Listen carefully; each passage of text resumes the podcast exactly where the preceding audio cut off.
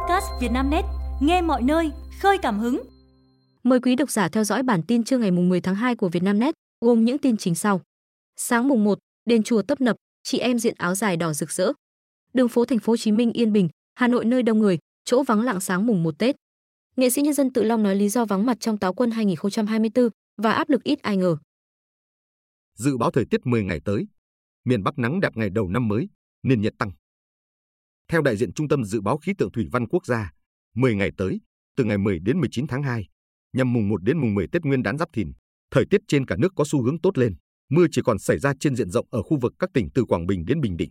Các tỉnh từ Hà Tĩnh trở ra Bắc Bộ hầu như không mưa. Đồng thời, các tỉnh Bắc Bộ trưa và chiều hừng nắng, nhiệt độ tăng dần trong những ngày tới. Tuy nhiên về đêm và sáng, trời vẫn rét. Từ khoảng 12 tháng 2, tức mùng 3 Tết, từ Quảng Bình đến Bình Định mưa cũng giảm.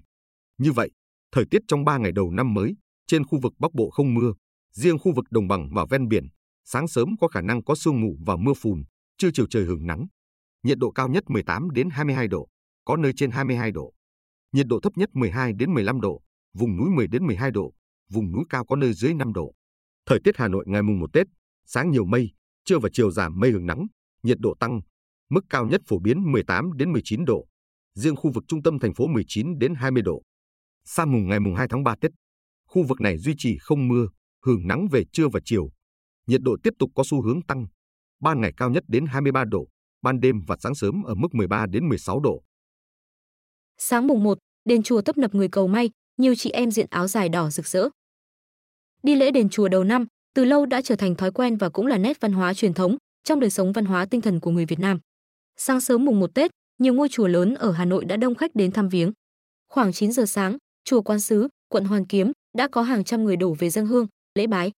Chùa Quan Sứ được xây dựng dưới thời vua Trần Dụ Tông vào thế kỷ 14. Nơi đây luôn đông đúc vào mỗi dịp Tết.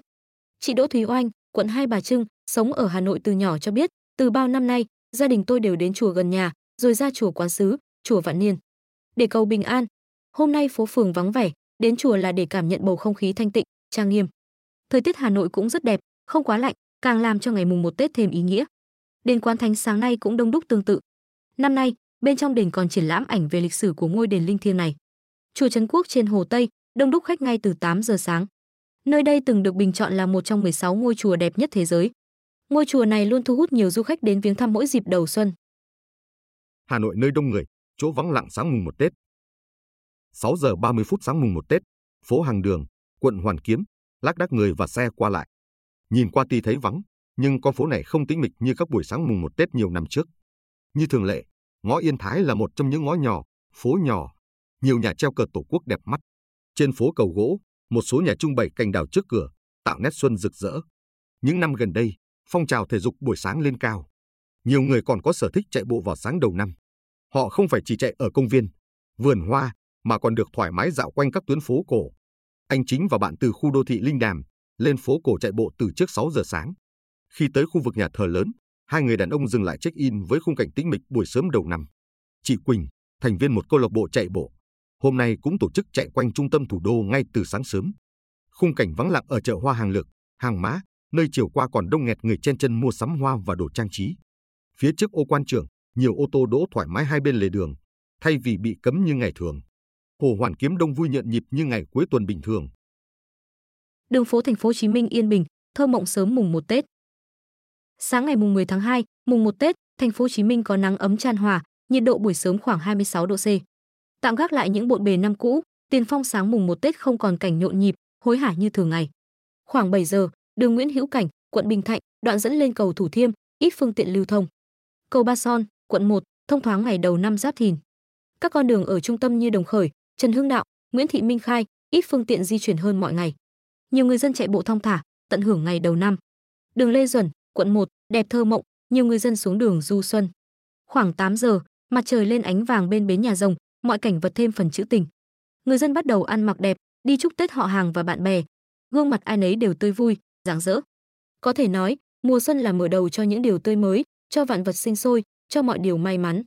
Anh Tuấn, quận 1, mặc áo dài, đi guốc mộc đạp xe một vòng qua dinh độc lập, nhà thờ Đức Bà, rồi về đi chúc Tết người thân cùng gia đình. Anh Ánh Ngô, quận Phú Nhuận, đang thực hiện mâm cúng mùng một Tết. Tôi mong một năm mới bình an, sức khỏe đến với gia đình, anh nói. nhiều người chọn đi cà phê trong buổi sớm đầu năm. Gần 300 du khách Hàn Quốc sông đất Vịnh Hạ Long thích thú được nhận lì xì. Sáng nay ngày mùng 10 tháng 2, tức mùng 1 Tết Nguyên đán Giáp Thìn, cảng tàu khách quốc tế Hạ Long và sân bay quốc tế Vân Đồn đã đón những vị khách quốc tế đầu tiên sông đất. Ngay từ sáng sớm, cảng tàu khách quốc tế Hạ Long đã rộn ràng tiếng trống lân và rực rỡ với sắc mai đảo tươi thắm. Chào đón những vị khách nước ngoài đầu tiên làm thủ tục đi tham quan vịnh di sản. Chủ tịch Ủy ban nhân dân tỉnh Quảng Ninh, ông Cao Tường Huy làm trường đoàn, đã ra tận cảng tàu khách quốc tế Hạ Long đón đoàn khách đến sông đất. Trao những bó hoa tươi thắm cho đoàn khách, Chủ tịch Ủy ban nhân dân tỉnh gửi lời chúc mừng năm mới và lì xì đến các du khách. Cũng theo ông Cao Tường Huy, việc đón đoàn khách quốc tế tham quan Vịnh Hạ Long ngày đầu năm mới là tín hiệu tốt thể hiện nỗ lực của các đơn vị du lịch trong việc thu hút khách du lịch quốc tế đến với Quảng Ninh và Vịnh Hạ Long. Đoàn du khách sông đất du lịch gồm 298 người có quốc tịch Hàn Quốc đến Quảng Ninh đúng dịp Tết cổ truyền của Việt Nam. Các vị khách cho biết rất bất ngờ và thú vị về sự đón tiếp nồng hậu, mang đậm nét văn hóa truyền thống của Việt Nam. Đón tiếp những vị khách đầu tiên sông đất. Giám đốc cảng tàu khách quốc tế Hạ Long, ông Phạm Văn Hiệp khẳng định đây là nét đẹp truyền thống và hiếu khách của người dân Quảng Ninh, cũng như cảng tàu khách quốc tế Hạ Long dịp đầu xuân năm mới. Du khách nườm nượp sông đất, Đà Nẵng đón 125 chuyến bay mùng 1 Tết. Sáng ngày mùng 10 tháng 2, mùng 1 Tết, Sở Du lịch thành phố Đà Nẵng tổ chức chào đón các đoàn du khách đến ngày đầu năm mới. Theo đó, lúc 6 giờ 15 phút cùng ngày, chuyến bay của hãng hàng không Việt Nam Airlines từ John Maang, Thái Lan hạ cánh xuống sân bay quốc tế Đà Nẵng. Thành phố tổ chức biểu diễn múa lân tại sảnh ga đón quốc tế để chào đón những vị khách sông đất đầu tiên và tặng những món quà đặc sản cho du khách. Đặc biệt, du khách trên chuyến bay đầu tiên đến Đà Nẵng này được tham gia chương trình hái lộc đầu xuân ngay tại sân bay. Quà tặng là các voucher của những điểm tham quan, giải trí trên địa bàn như công viên châu Á, công viên suối khoáng nóng núi Thần Tài. Sau chuyến bay trên, ngành du lịch Đà Nẵng cũng tổ chức đón du khách nội địa đến từ thành phố Hà Nội và chuyến bay từ Đài Bắc, Đài Loan, Trung Quốc. Các du khách được tặng những món quà lưu niệm như nón lá, mứt gừng, bánh dừa nướng. Mùng 1 Tết Giáp Thìn 2024, sân bay Đà Nẵng đón tổng cộng 125 chuyến bay nội địa và quốc tế, ước đạt hơn 17.000 lượt khách. Trong đó có 53 chuyến quốc tế với khoảng 7.500 khách.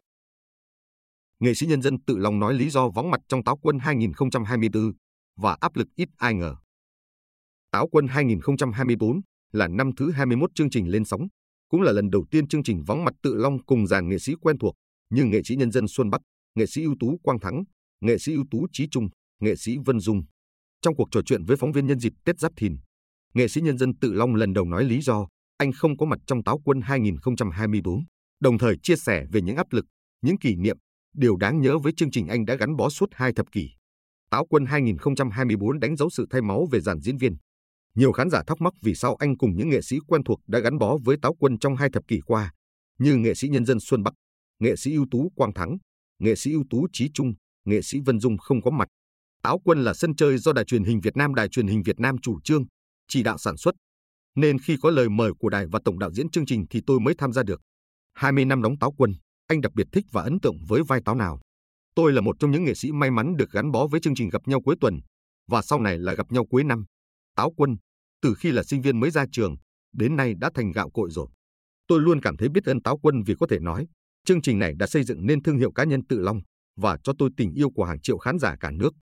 20 năm gắn bó với Táo quân, tôi may mắn được giao đảm nhận nhiều vai táo khác nhau, từ táo thoát nước, táo văn hóa giáo dục, táo xã hội, táo thể thao, táo thổ địa, táo giao thông, táo mạng, đến những vai táo lạ. Có khi đến gần cuối, có một táo mới phát sinh thì tôi sẽ đóng vai táo đó. Khán giả vẫn hay gọi tôi là táo xã hội tự long, nhưng với tôi, vai táo nào cũng có những nét riêng và khiến mình cảm thấy thích thú, ấn tượng. Trong hai thập kỷ đóng táo quân, điều anh cảm thấy áp lực khi tham gia chương trình này là gì? Có thể nói, táo quân như một bài báo của đài truyền hình Việt Nam. Giữa cơn bão thông tin như hiện nay, mạng xã hội phát triển bùng nổ, thông tin thật giả nhiều vô số, mọi câu chuyện ở Táo Quân đều phải chính thống, chuẩn chỉnh. Trong đó, nhiều sự kiện có thể xảy ra từ đầu năm, lại có những sự kiện vừa được cập nhật ngay khi chúng tôi đang ghi hình. Áp lực lớn nhất ở Táo Quân chính là thông tin, là những vấn đề được đưa vào kịch bản. 20 năm gắn bó với Táo Quân, nhìn lại, anh có thể chia sẻ điều gì? Tôi là nghệ sĩ trèo duy nhất theo được Táo Quân suốt 20 năm. Anh Chí Trung, Quốc Khánh, hay Xuân Bắc, Vân Dung, Quang Thắng đều thuộc về kịch nói, nghệ sĩ trèo Xuân Hinh, Quốc Anh, chỉ tham gia táo quân rất ngắn. Khi chỉ có mình là diễn viên trèo, tôi phải học hỏi, nỗ lực để được đứng cùng những nghệ sĩ kịch nói giỏi nghề. Được diễn cùng họ, được giao thoa nghề nghiệp, được sống cùng ngọn lửa đam mê, được tung hứng với họ, tôi thực sự trân quý. Lệ Quyên cướp hít hiếu thứ hai, bê dây trở lại sau ồn ào. Chương trình sóng 24 mang tới màn hòa giọng lần đầu của bộ ba, Hiếu thứ hai, Lệ Quyên, Ngọc Anh ba à. Và bê dây, Big Daddy, Vũ Thảo My. Rapper Hiếu thứ hai mở màn với không thể say, phiên bản trữ tình nhẹ nhàng. Lệ Quyên, Ngọc Anh ba à, sau đó xuất hiện trong trang phục tương đồng hơi hướng Trung Đông, phô diễn giọng ca nội lực khi làm mới hit xin anh đừng và ngủ một mình. Trở lại sau ồn ào rap dung tục, xúc phạm phụ nữ, bê dây kết hợp Big Daddy, Vũ Thảo My mang tới phần 2 của bản rap năm nay xin hứa, dư thật. Tên ca khúc được biến tấu trái nghĩa với dư giả, cùng lời rap hài hước, châm biếm. Sóng 24 mang chủ đề sóng của rồng, được dẫn dắt chính bởi Trấn Thành, Ngô Kiến Huy, Hiếu thứ hai, Anh Tú. Ngoài các câu chuyện truyền cảm hứng, tiết mục hài ứng biến, sóng 24 cũng mang tới màn trình diễn của Vũ, Oran, Văn Mai Hương, Eric, Hoàng Hải, Ti Linh, Mara Trần, Đức Phúc, Lâm Bảo Ngọc. Những em bé rồng vàng đầu tiên của năm mới Giáp Thìn. Tại Hà Nội, khi kim đồng hồ điểm đúng 0 giờ ngày mùng 1 Tết Giáp Thìn, ngày mùng 10 tháng 2, các bác sĩ bệnh viện phụ sản Trung ương bắt đầu thực hiện ca phẫu thuật lấy con cho sản phụ Bùi Thị An ở Đan Phượng, Hà Nội. Chị An sinh con lần 3, từng có hai lần mổ đẻ. Bé trai NCHV, nặng 3,2 kg, chào đời khỏe mạnh 12 phút sau đó. Nghe tiếng khóc của con trai và nụ cười trên gương mặt vợ, chồng chị An xúc động, thở phào nhẹ nhõm. Đây là món quà ý nghĩa nhất rồi, anh chia sẻ. Ngay sau ca mổ cho chị An, một sản phụ mang thai đôi cũng được đẩy vào phòng mổ. Hai bé gái chào đời khỏe mạnh. Trước đó, gần tới giao thừa Tết Giáp Thìn 2024, Bộ trưởng Y tế Đào Hồng Lan đã có mặt tại Bệnh viện Phụ sản Trung ương, thăm hỏi và động viên các y bác sĩ và cán bộ bệnh viện. Cùng tham gia đoàn có bà Angela Pratt, trưởng đại diện Tổ chức Y tế Thế giới, WHO tại Việt Nam, và đại diện lãnh đạo các vụ cục văn phòng Bộ Y tế. Thay mặt lãnh đạo Bộ Y tế, tôi gửi lời chúc mừng năm mới đến toàn thể cán bộ ngành y tế trên cả nước. Nhiều nỗ lực mới, thành công mới, cùng với Bộ Y tế phục vụ tốt hơn sự nghiệp chăm sóc sức khỏe nhân dân, Bộ trưởng Đào Hồng Lan nói. Mùa xuân là mùa nảy lộc. Đêm giao thừa, chúng ta đến Bệnh viện Phụ sản Trung ương chào đón những em bé chào đời. Đó là tượng trưng cho sự phát triển. Đây sẽ là những công dân, tiếp nối con số hơn 100 triệu dân ở nước ta.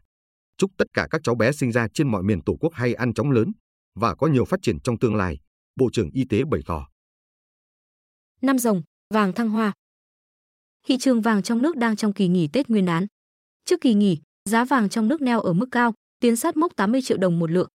Chốt phiên ngày mùng 7 tháng 2, giá vàng miếng 9.999 tại SJC thành phố Hồ Chí Minh là 76,7 triệu đồng một lượng mua vào và 78,9 triệu đồng một lượng bán ra.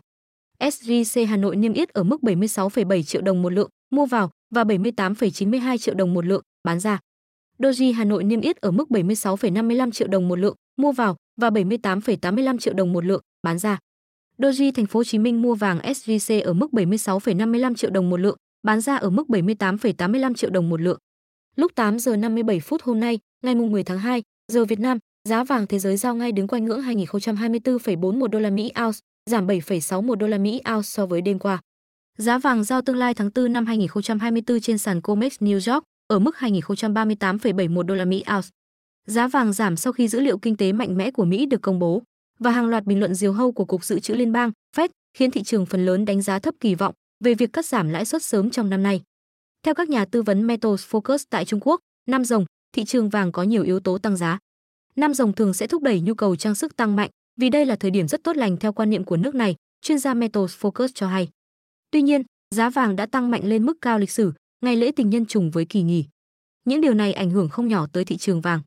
Giá vàng phần lớn bị mắc kẹt trong phạm vi giao dịch từ 2.000, 2.0501 đô la Mỹ ounce được thiết lập trong tuần qua. Các nhà giao dịch đang chờ đợi thêm tín hiệu về đường đi của lãi suất. Nhu cầu di chuyển dịp Tết tăng mạnh, Trung Quốc bổ sung số lượng tàu kỷ lục.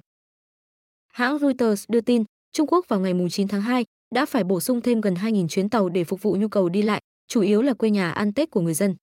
Điều này diễn ra trong bối cảnh thời tiết cực đoan, làm gián đoạn nhiều tuyến đường bộ và đường sắt tại nước này, khiến hàng triệu người đang trong hành trình về nhà bị ảnh hưởng. Tổng tư lệnh Ukraine vạch chiến lược mới, Nga tiến vào ngoại ô Avdiivka. Theo Pravda, trong ngày 9 tháng 2, Tổng tư lệnh quân đội Ukraine Alexander Sisky đã công bố các ưu tiên trong chiến lược mới nhằm đối phó với Nga. Ông Sisky nhấn mạnh Kiev cần áp dụng những kinh nghiệm thành công sẵn có và tìm ra những giải pháp kỹ thuật mới, tập trung vào các thiết bị không người lái và tác chiến điện tử. Bên cạnh đó, chỉ huy Ukraine cũng cho rằng Kiev cần có một kế hoạch hậu cần hiệu quả và rõ ràng hơn. Những sự cải tiến liên tục về phương tiện quân sự và phương pháp tác chiến mới sẽ giúp chúng ta giành được thắng lợi trên con đường đã chọn, ông Sisky nói. Cũng theo ông Sisky, Kiev cần đưa ra một kế hoạch rõ ràng, dựa theo nhu cầu của tiền tuyến, để luân chuyển các loại vũ khí do đối tác phương Tây viện trợ. Nga tiến vào ngoại ô Abdivka. Theo Kyiv Post, trong ngày 9 tháng 2, người đứng đầu chính quyền Abdivka, Vitaly Barabas thông báo, lực lượng Nga đã tiến vào ngoại ô thành phố và tình hình tại đây đang vô cùng khó khăn. Đối phương đang tìm cách cô lập khu vực nhà máy than cốc và cố gắng bao vây chúng tôi từ phía bắc và phía nam. Lực lượng của đối thủ đông hơn chúng tôi nhiều lần. Tuy vậy các thông tin cho rằng Abdivka đã thất thủ là không chính xác, ông Barabas nói. Bất chấp những cuộc giao tranh liên tục, vẫn có khoảng 935 người dân ở lại Abdivka. Theo ông Barabas, mới chỉ có thêm 6 dân thường đi sơ tán vào ngày 8 tháng 2. Trong khi đó, các hình ảnh vệ tinh từ Viện Nghiên cứu Chiến tranh Mỹ ISVK cũng xác nhận rằng lực lượng Nga đã đạt được một số bước tiến ở phía nam Abdivka. Quý độc giả vừa nghe bản tin podcast thời sự tổng hợp trưa ngày 10 tháng 2 của Vietnamnet, được thể hiện qua giọng đọc AI của VB. Bản tin được phát sóng hàng ngày lúc 12 giờ trưa. Mời quý vị và các bạn chú ý theo dõi.